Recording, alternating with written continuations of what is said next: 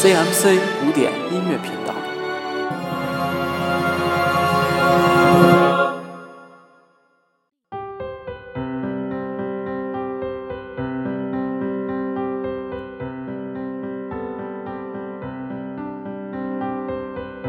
本期节目，我们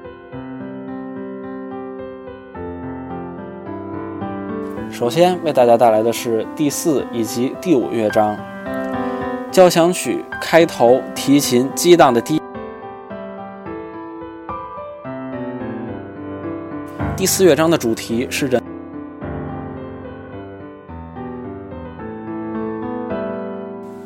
女低音独唱的歌词是尼采的《查拉》。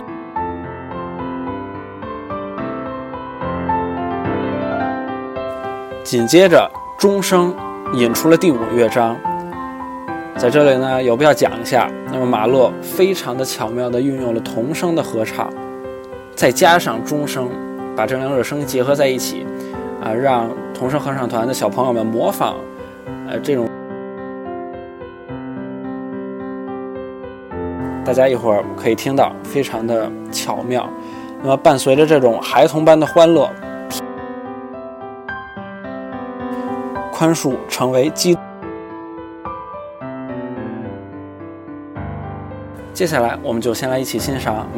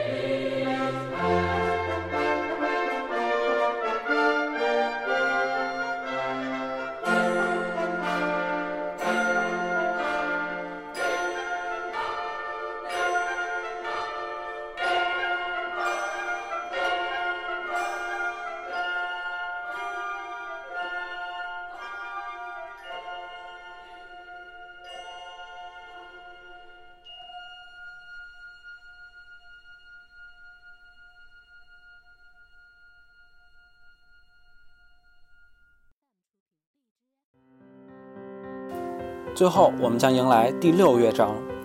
第六乐章集合了慢乐章和中曲的功能，从全神贯注的冥想走向大终结。热情犹如圣歌主题般的弦乐器，强烈的，或许有意地回应着贝多芬最后一支弦乐四重奏的慢乐章主题。交响曲最初几章的理念重复出现。圣歌首次使用整个乐队的力量开展宏大的叙事。马勒告诉安娜巴尔密登伯格，在写这个乐章的时候，他的脑海里有一句箴言：“天赋，看看我的这些伤口，你不能再失去任何生灵。我几乎可以将它命为上帝告诉我。诚然，上帝只有通过爱才能感知。因此，我的作品以音乐诗开始。”渐次升华，始于无生命的大自然，上升至上帝的爱。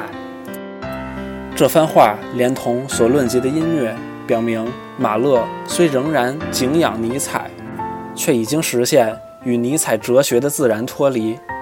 尼采对上帝、怜悯和救赎这些概念不屑一顾，而马勒却把这些概念揉入其最受世瞩目的交响曲最激荡人心的高潮中。